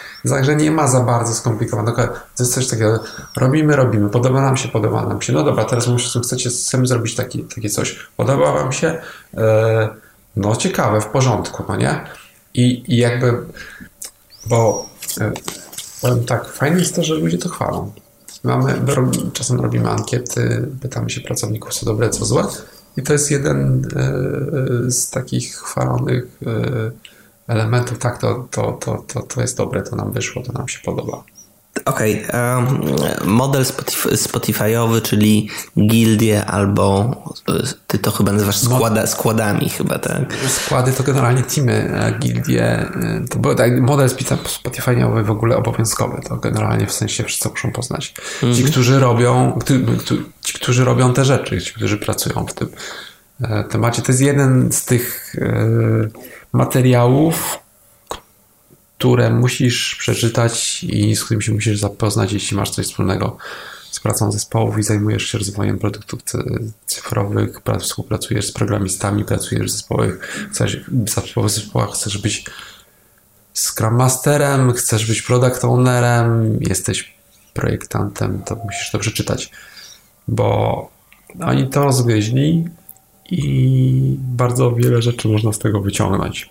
Nie jest to banalne, ale. Yy, według, ale... Według, części głosów to się słabo skaluje i to nie będzie działać dla wszystkich organizacji też, ale nie chcę wchodzić teraz w no to dyskusję. Pytanie, no to każdy ma tam mhm. jakieś swoje podejście. Te nowe, duże organizacje, yy, to one sobie urosły, mają jakieś tam swoje. Yy, swoje metody. No, Google na przykład jest tak gigantyczny i używa też OKR-ów, o których rozmawialiśmy. On pewnie tego nie stosuje, to niekoniecznie jest, y, jest dla niego. Te, te modele też ewoluują, to, że tam oni w tym momencie takie coś pokazali, to nie musi oznaczać, że dokładnie tak samo teraz pracują. Z tego, z tego pokazuje, co czytałem, to wręcz nie. No tak, ale pokazuje pewne zasady i pokazuje pewne propozycje rozwiązania i dlatego jest to ważne, dlatego warto to poznać. Czyli jesteś, innymi słowy, tak podsumowując, jesteś wielkim fanem tego podejścia, a przynajmniej jestem, za, jestem... zalecasz, zalecasz zapoznanie się. Tak, zdecydowanie uważam, że to jest inspirujące i uważam, że to jest, jedna, to jest jedna z tych rzeczy, które coś tam e, gdzieś. E, ja napisałem ostatnio taki tekst o tych inwestycjach w, w zespoły. I no, rozmawialiśmy nawet o tym wpisie już. No właśnie, ten, ten, ten, ten wpis o inwestycjach zespoły, który, roz, e, który napisałem całkiem niedawno, to było na zasadzie takiego e, skojarzenia. W zasadzie dlaczego tego jeszcze nie napisałem? Ponieważ jakieś dwa lata temu po lekturze między innymi rzeczy ze Spotify'a, po, kil, po lekturach kilku, kilku kilku tekstów, do których zresztą tam zalinkowałem, e, stwierdziłem, że jeśli znam ileś problemów, które mamy, które występują zawsze w takich konfiguracjach, to to jest jedno z nich, jedno z dobrych rozwiązań. Właśnie inwestowanie w składy, inwestowanie w teamy. Że to ci ludzie to rozgryźli i, i to jest e, sposób, którego trzeba spróbować. Jeśli chodzi jeszcze o takie typowo strategiczne podejście, teraz pytam o to absolutnie wszystkich, z którymi się spotykam. A czy uważasz, że tworzenie produktów e, czy usług e, na zewnątrz, outsourcując po prostu zasoby i outsourcując część zadań do wykonania, ma sens? Czy e, raczej warto jest to robić wewnętrznie, w obrębie organizacji, budując kompetencje wewnątrz? To tutaj jest uniwersalna odpowiedź. To zależy. Tak. A. Jakby e, to zależy. To zależy co i to zależy z kim. E, ale e, odpowiedź już taka bardziej e, po której stronie jestem, to uważam, że e, zdecydowanie trzeba umieć, trzeba mieć, jeśli to jest główny nasz biznes, to trzeba umieć go samemu rozwijać jestem, znaczy głęboko wierzę w to, że trzeba umieć samemu rozwijać swoje produkty i zwłaszcza nad korowymi, najważniejszymi rzeczami, mieć swoją mieć pełną kontrolę, ale ja mówię z perspektywy takiego typowego produktu dla użytkownika e, typu konsument, tak? E, I mówię o e, i mówię, może, może nieco inna sytuacja i można nieco inne warunki mogą panować produktach typu B2B, ewentualnie w jakichś e, elementach z typu infrastrukturalnego, ewentualnie w typu, typu rozwiązań, które nie są z definicji produktową, tak? czyli nie wchodzą bezpośrednio w interakcję e, nie są częścią interakcji użytkownika. Tak? Czyli w przypadku część y, produktów bardziej kontentowych, które są siłą rzeczy blisko użytkowników? To bardziej w ten sposób chcesz to zawęzić? No, tak o tym myślę. No, jakby trudno mi udzielić jednej uniwersalnej odpowiedzi, bo jak mówię, bo w tym chodzi o to o też o pewną elastyczność i o pewną wiedzę, którą trzeba mieć i pewne rozumienie i, i jednak kontrolę nad tym, co ten użytkownik dostaje. Na tyle, na ile czytałem też w zagranicznych jakichś publikacjach właśnie y, wśród firm, które się zajmują kontentem, mediami, newsami, to tam kwestia CMS-a i odpowiednich narzędzi do jak to się ładnie nazywa, kuracji, e, zarządzania tym. No powiedzmy. Jest też, jest też, jest też taka, taka sytuacja, że e, jest po prostu krytyczna tam, że, że tutaj... Te, tak, ale mówimy o, o jakby mówimy o tej części, która pracuje, która pracuje, która bezpośrednio oddziałuje na, na użytkownika i nawet tam e, dzisiaj mamy taką sytuację, że my w coraz większym stopniu e, integrujemy jakieś rozwiązania, które są dostępne na rynku. Czyli mm, nawet jeśli wszystkiego, znaczy w ogóle wszystkiego nie musimy pisać, to jest jedno, ale e, musimy to robić, chcemy to robić sami, żeby móc decydować o tym, z czego to się składa i co w tym działa. Czyli te krytyczne kawałki softu, te krytyczne komponenty, istotne z perspektywy waszego biznesu, chcecie po prostu mieć i zarządzać nimi bardziej u to siebie. To jest jakaś ekonomiczna decyzja też, y, ale chcemy generalnie móc, y, chcemy z tym zarządzać póki co. To dziś tak jest, bo jakby istnieje takie pojęcie komodytyzacja i ona między innymi polega na tym, że dziś, dziś każdy coś może opublikować, zbudować, nie, nie znając i, i, i zaistnieć z serwisem w internecie, nie potrafiąc nawet zarządzić infrastrukturą, administrować komputerami itd., tak itd. Korzysta z kanały rozwiązań. Na, kanały na YouTube są tego najlepszym przykładem. To jest taki bardzo prosty, zrozumiały przykład, ale można też postawić dużo bardziej złożone, samodzielne rzeczy, korzystając z jakichś rozwiązań chmurowych, tak? Y, no i ja mówię to, co dziś, y, to jak dziś o tym myślimy, to to niekoniecznie będzie aktualne jutro i pojutrze. Przyszłość. Zastanawiam się jeszcze nad właśnie tym jutrem i pojutrzem, czyli przyszłością. To cały czas, ja też. O tym, że zastanawiasz się często nad przyszłością, to wiem całkiem nieźle. A w 2016 roku w czerwcu napisałeś o tym, że przyszłością newsów jest sztuczna inteligencja. Ja trochę pogrzebałem po różnych polskich portalach a, i posłuchałem trochę, jak w tym momencie wygląda tworzenie stron głównych. I z tego, co się dowiedziałem z różnych źródeł, z różnych portali, nie tylko z tych, o których myślisz, że się dowiedziałem, a duża część treści jest mocno zoptymalizowana i zalgorytmizowana i że to już po części algorytmy serwują content, a nie, a nie redaktorzy. Tak to jest, to tak wygląda. To, mm, tylko to jeszcze nie jest ta przyszłość, o której, y, y, o której sobie gdzieś tam pomyślałem, bo generalnie kontekst tego kontekst tej wypowiedzi był taki, że żyjemy w dosyć ciekawych czasach generalnie. To się wszystko bardzo, e, bardzo mocno e, zmienia i ze świata, w którym 20 lat temu to nie było aż tak bardzo dawno. E, w ogóle nie było bardzo dawno, ale powiedzmy, pamiętam circa właśnie 20 lat temu jakiś swój pierwszy kontakt z internetem. I było dla mnie to niesamowite, że mogę sobie czytać CNN przez internet na komputerze. I, i strasznie mnie ten dostęp do, e, do informacji w zasadzie zewsząd e, e, kręcił i nadal to mi się mm, podoba, ale to były jeszcze czasy, gdzie wiadomości to się brało z dziennika i czytało w gazecie, tak? ci starsi ludzie cały czas myślą tymi kategoriami. Jest jeszcze masa ludzi, dla których to jest domyślny sposób e, używania. Tymczasem e, tak się to wszystko zmienia, że przyszło mi do głowy, yy, przyszła mi do głowy taka sytuacja, że no tak naprawdę nie jesteśmy w stanie wymyślić, jak to będzie, a jak się pomyśli o pełnym wykorzystaniu dostępnych już dziś technologii, to nie, musimy, można... nie musimy wymyślać nic nowego przez najbliższe 10 Nawet lat. Wymyślając no. nic, niczego nowego, nie tworząc nowego, tylko w pełni zastosując to, co już dziś jest dostępne, to yy, możemy czytać rzeczy w dowolnym języku, możemy z dowolnego języka, w własnym języku.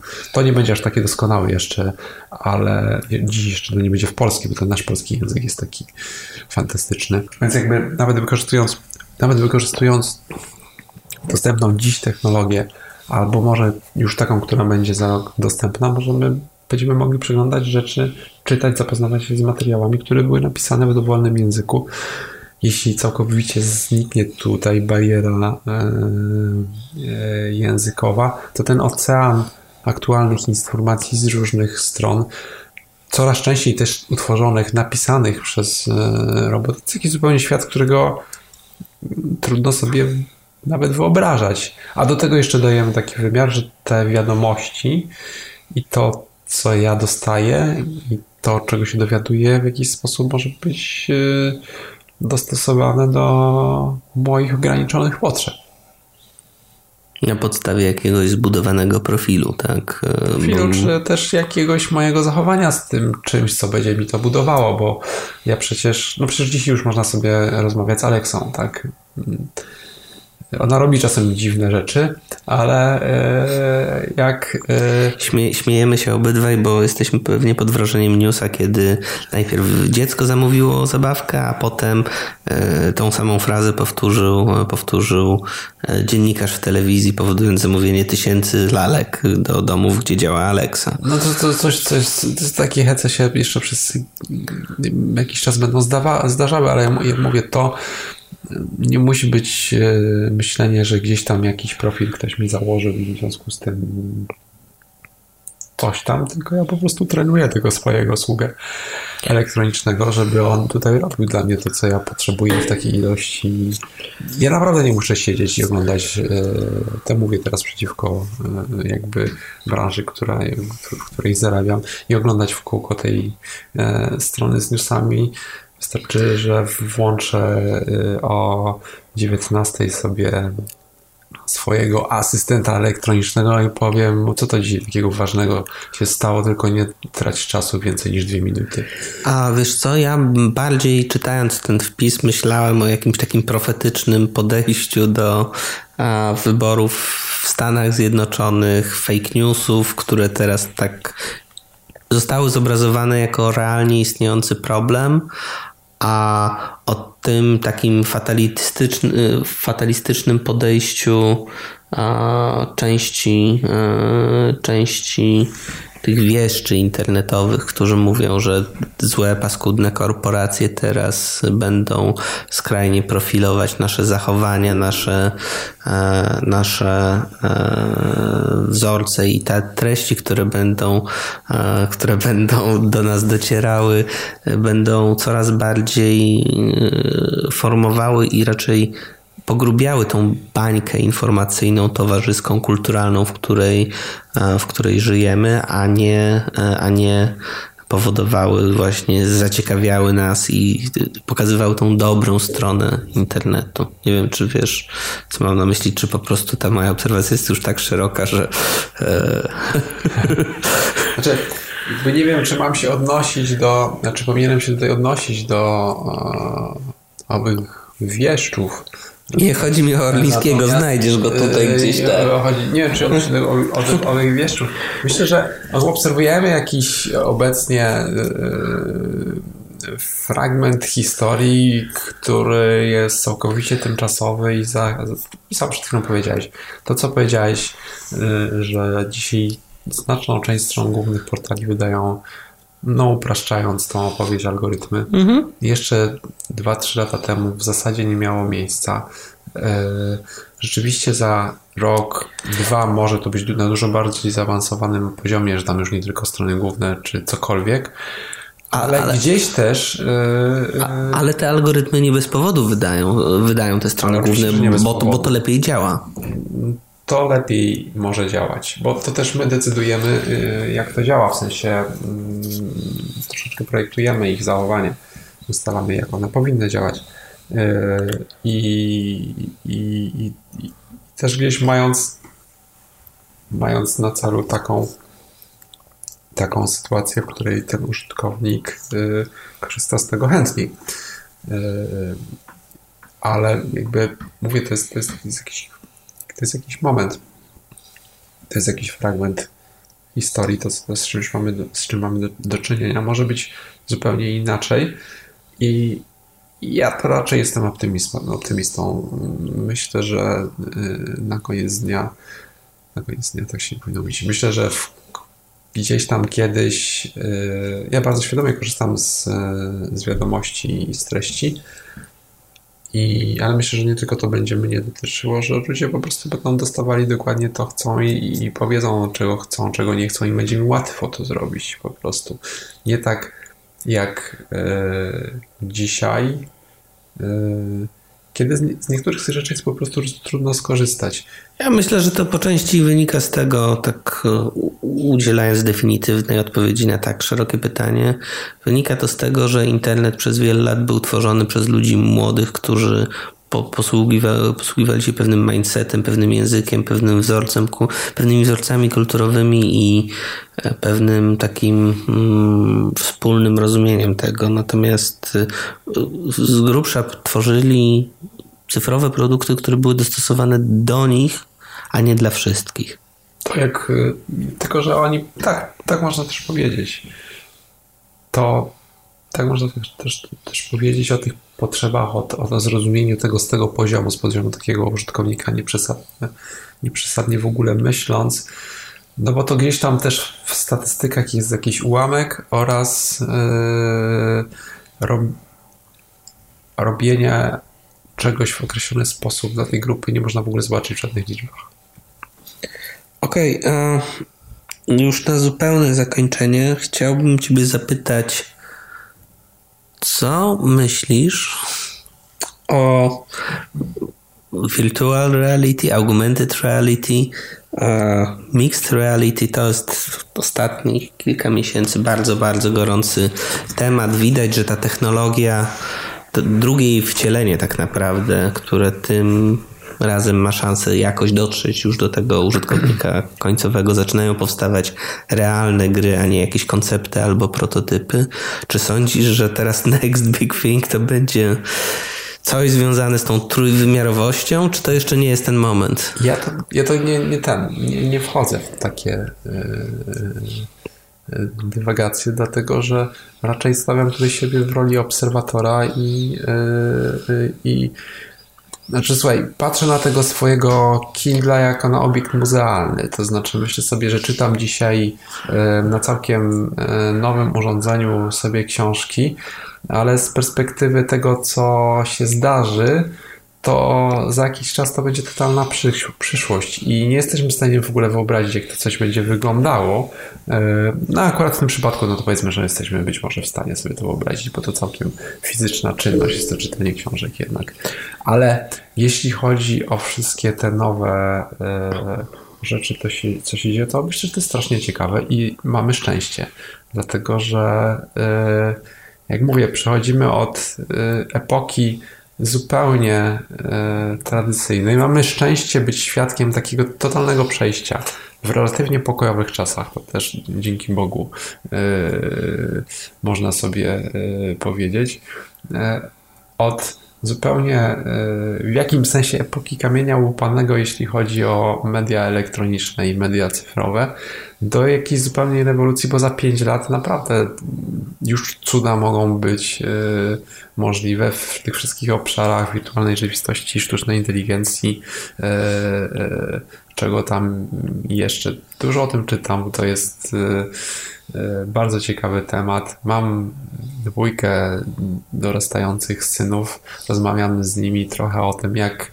myśleć o sobie w przyszłości, co można robić ciekawego w życiu w takim świecie, który się właśnie kształtuje. Zresztą myślę, że to jest doskonała puenta. Bardzo Ci dziękuję za naszą rozmowę i dziękuję Ci za przyjęcie zaproszenia. Dziękuję za zaproszenie. Moim gościem był Tomasz Bienias.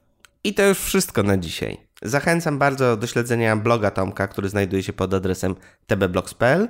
Notatki z rozmowy oraz jej zapis dostępne są na stronie nie tylko designu kośnik 017. Aha, jeśli podoba Wam się ten podcast, poświęćcie chwilę na zostawienie komentarza w iTunes lub w komentarzach do tego odcinka. Każda Wasza opinia i ocena, feedback są dla mnie bardzo, bardzo ważne. Do usłyszenia wkrótce.